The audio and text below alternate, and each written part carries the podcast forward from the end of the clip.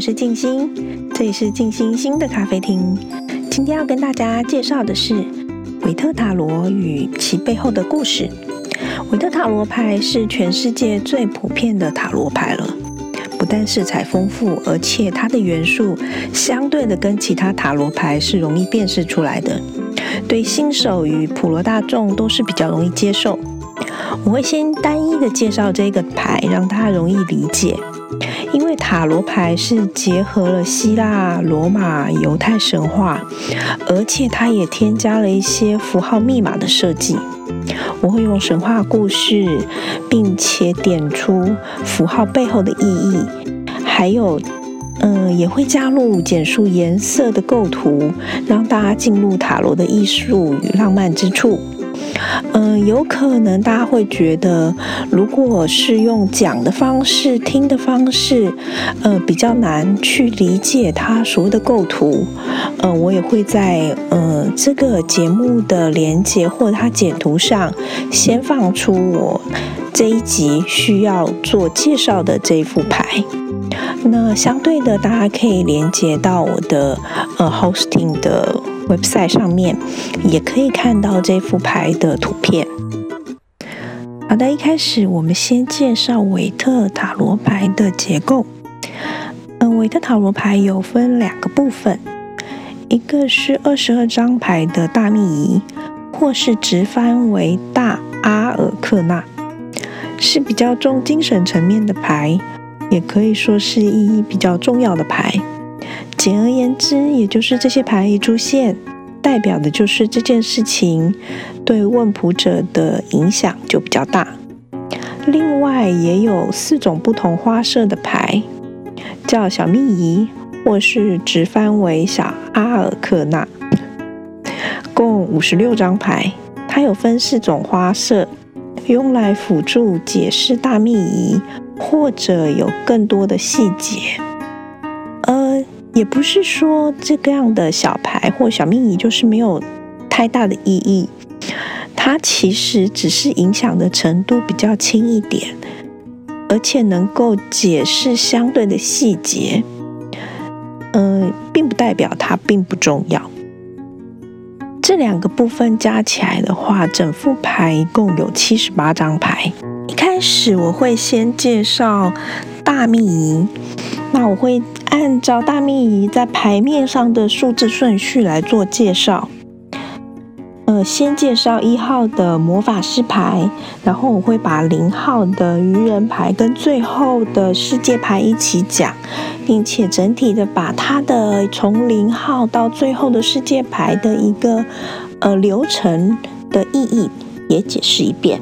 好，我们回到一号的魔法师这张牌，大家可以先暂停，先看看节目的缩图。好的，我们回到节目上来吧。呃，可以看大家刚刚看见的缩图，它的主角就是魔法师。呃，很简单的，你就可以看到它的主角跟其他的一些简单的构图，画的它就是希腊神话中的赫密士。呃，也翻赫尔墨斯，或者是翻成大家熟知的精品品牌的名字爱马仕。好，我们说到呃精品的命名，它有一种说法是跟神话是没有任何的相关联的。另外一种说法是在后来的一系列艺术创作中，类似像是雕像啦、啊，或者是画作。呃，爱马仕它身上都带有皮包或者是皮夹，这也许是精品命名的原因。而罗马神话中，它的名字是墨丘利 （Mercury）， 也是水星和化学元素中水银的意思。他是宙斯跟山林仙女麦雅的儿子。我们回到讲到就是艺术的形象上面。他除了戴包包，头上还戴着有翅膀的翼帽。这个帽子在神话中还另外具有隐形的功能。他手拿着信使的权杖，后来转化成为双盘蛇带翼权杖，具有催眠的功能。脚上呢有穿着有翅膀的凉鞋。你可以想象，呃，头上戴着，手上拿着，脚上穿着，全部都有带着翅膀的一个形象，所以他的行动力非常的快。这也是他在奥林匹斯山上担任传令的使者，呃，也他也是诸神的一个使者啊，并且为诸神传送讯息。这个形象呢，也后来转化成为希腊邮政系统的象征。嗯，在艺术的创作上，它的外形它被塑造成有点像是邮差小童啊，或者是比较俏皮的一个形象。所以可以想象，呃，赫密士是一个非常不拘小节而且八面玲珑的人，甚至是一个超级顽童。神话中他早上出生，晚上可以就跑去偷哥哥阿波罗的牛，偷完牛之后又回到摇篮里面，他可以装天真无邪。第二天被阿波罗发现牛被偷了，闹到了宙斯前面后，还能说服自己的哥哥跟他和解。他取出他用龟壳创作出来的发明出来的竖琴，送给阿波罗，请求他的原谅。阿波罗他听见竖琴是没有不曾听过的优美的一个竖琴，他很高兴地收下了竖琴，就原谅了赫密斯，而且还回送了他后来呃之后拿在手上的权杖。所以他的沟通技巧真的非常厉害。赫密斯也经常化成凡人到人间帮助需要保护的人，呃，他的形象就是精力充沛啊，多才多艺。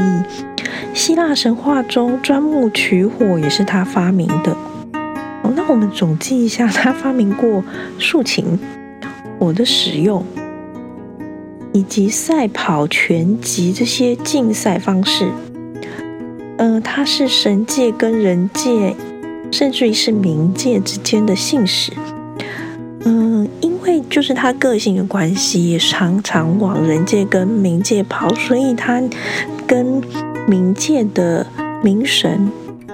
嗯的关系也非常好，常常去帮忙，所以他还是亡灵的接引神，他会帮助死去的灵魂到达冥界，因为也常常去人界，而且他聪明、善沟通，也善交易。所以他也是人间商业之神。总括来说，他掌管所有需要技巧的活动。所以他帮大家整合一下，他在神话中是诸神的使者、商业之神、偷盗之神、旅行之神、运动与竞技之神、黄泉引路之神。可以看到他身份非常的多，非常多才多艺，什么都能通。呃，另外在一四八零年波提切利的著名画作《春》当中，画最左边的维纳斯的使者就是墨丘利，他用蛇有蛇缠绕的魔杖抵挡云层，让维纳斯的花园始终保有永恒的春天。所以你可以想想看，他其实即使他什么都很精通，但是他能力也非常的强。而我们再回到魔法师这张牌的构图元素上面，从上到下这样子来介绍，它最上方有牌号一。一在数字上其实就是有阳性原则，同时呢，它是从能够从零的虚无发展到一的现实，所以代表的很强的创新的呃以及意志力和行动力。正中间就站着主角的魔法师，除了刚刚介绍神话中的赫密士之外，他也代表着年轻的男性。站在后外呢，则代表着他其实他比较外向，也具有行动力。身上穿着红色的外袍跟里面的白长袍，呼应着在图中花园的红玫瑰代表热情，白色的百合代表的纯真，所以这张牌基本上有没有有一个很鲜明的形象，就很像现在年轻的偶像小鲜肉的完美形象，年轻啊，帅气啊，聪明啊，热情，而且纯真，重点是他是学霸，代表的一个就是完美的一个年轻学霸的一个形象。好，回到正题，我们在魔法师的头上，他也有一个像疤痕放的符号。好，大家有倾向学霸的各位听众，就是它就是数学中无限的符号，大家可以联想到了。也在神秘学中象征的接收神域跟神能量的接收器，代表着他拥有极高的智慧以及无限的创意。想象一下，大家用比较能够理解的说法，这位小鲜肉不但是全方位的学霸，而且他还外开外挂，有金手指。简言之，就是他拥有男主的光环，应该是像是子弹打不中啊，敌人都打不死他、啊，但是他呢，每发出去都是百发百中的这种概念。他的姿势也很特别，站的姿势。他一手拿的权杖是指着天，另外一手是指着地。在接下来有相类似的牌，它都会有这样子的姿势出现，代表着它是神跟人的桥梁，接受的天地的能量跟智慧。而有读过佛教故事的人也应该会觉得很熟悉。是的，佛陀出生的时候也是一手指天，一手指地，脚踏七连，这是一个相当有趣的一个东西文化相似之处。指天的手中拿着权杖啊，我们可以说它是魔法杖，象征着整合的能力。让我们想到的就是电影中的哈利波特，一挥就整合所有的元素变成魔药出来。然后呢，我们回来再说呃，魔法师的腰间，那是一条蛇咬的尾巴的一个形象，它是当成腰带。诶，蛇刚想到刚刚的一个故事，蛇不就是赫密士的蛇杖吗？蛇杖上的蛇吗？好，他也把这样子的元素用在了现在呃魔法师的身上。古神话中蛇代表的不是邪恶，我们现在想的就是蛇都是邪恶的，它是后来衍生出来的。一开始中古神话中像埃及啊、罗马呃部分的古老神话，它都是代表的智慧，它是拥有智慧的。而蛇咬的尾巴，它也是另外一个无限循环的意思。好，我们说完了小鲜肉偶像，牌面上它其实也有画着，桌上摆了四样东西，仔细分析看清楚，它就是圣杯、权杖、金币、宝剑。这个呢，在接下来介绍就可以发现，诶，它就是塔罗牌在小秘仪中最重要的四个元素，也就是小秘仪中显现分类的一个很重要的象征。那后面还会有嗯进一步的介绍。那回到这个牌面上来讲，这个四个元素呢，就代表着魔法师拥有运用大自然元素、自然元素的能力。呃，古时候的魔法师不是在变魔术，他们的正业是在做炼金术，也就是想要修炼的一个方式，修炼成仙的方式之一。在炼金时候，最重要的能力就是运用四个元素，后来延伸成为拥有各种技能啊，以及各种专业的能力。其实这也让我觉得东西方的文化真的非常非常类似。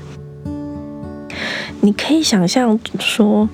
诶，我们在东方的时候，其实很多古呃历史上面的一些修士，他其实很多也是炼金炼丹，这其实跟魔法师在西方他们做一些修炼其实非常的类似。好，回到这个卡片的介绍，卡片的背景是花园，花园有我们刚刚讲的红玫瑰跟白百合，那也知道是象征热情跟纯真。其实也暗藏在一八八八年的时候，西元一八八八年，在伦敦成立的塔罗组织黄金黎明协会的一个象征符号，它其实也是一种暗号，因为当时只要是神秘学这个这种组织在世人是不能够光明正大，也不能够被世人接受。其实它跟有一些呃巫术啊，或者是魔法做牵连的时候，就会比较没有办法光明正大，像现在一样把它当成一个呃，很普遍的一个学学说，甚至是一个可以被大家接受的一个组织。现在不是，呃，它被称为神秘学，是除了它所学带有神秘的色彩，也是因为当时的主流宗教并不会认同，所以在牌面中它会暗藏一些暗号啊，去认识认同组织的用意是一样的。在这个了解到这一点的时候，其实我觉得非常有画面。你看，像是呃周星驰的电影《鹿鼎记》，他天地会是不是也是用暗号啊，然后我来辨别同党是一样的。好，回到牌面的一个介绍，介绍这张牌，呃背景它大面积的使用亮色系的黄色，而且它是非常呃，轻快的明亮的黄色。身上呢，在魔法师的周边身上还带了一圈白色的颜色，带了白色的光，很像白色的光芒。黄色呢，在色彩学上面，但象征的呃很多的比较正正向的一个意义，象征的有智力啊，有自信啊，自尊啊，精神力。或是它比较理性，呃，也让人联想太阳啊、阳刚的、快乐的。而白色的光就呼应了刚刚的神性跟能量，所以我们现在常说，呃，像什么自体发光啊、魅力无边的这种人，可以想象一下，小鲜肉，当然他的形象是相当的暖男。所以这样子的魔法师这张牌，以赫密斯为主角，可以想见的就是它代表了创新、主动，而且带有行动力的意思。因为它所有的元素，四元素都具备，所以基本上这张牌也非常有正面的意义。我们可以说是像是大吉上上签啊，或者是这个样的象征的人呢，其实是非常专业的，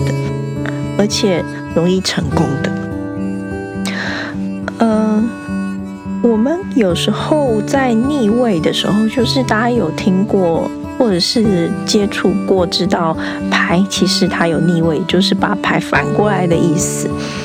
它在逆位的时候就带有相反的意思，它有像是优柔寡断啊、技术不精的含义。它整个在正面的好的形象，它就会比较容易相反过来。而且呢，在呼应赫密斯在魔法师的含义时，就会比较取负面的特色。它有着欺瞒啊、诈骗、诈骗的情形。然后呢，呃，以后有机会我会比较单独谈谈牌卡在正位跟逆位的时候，它有不同的解读的方式。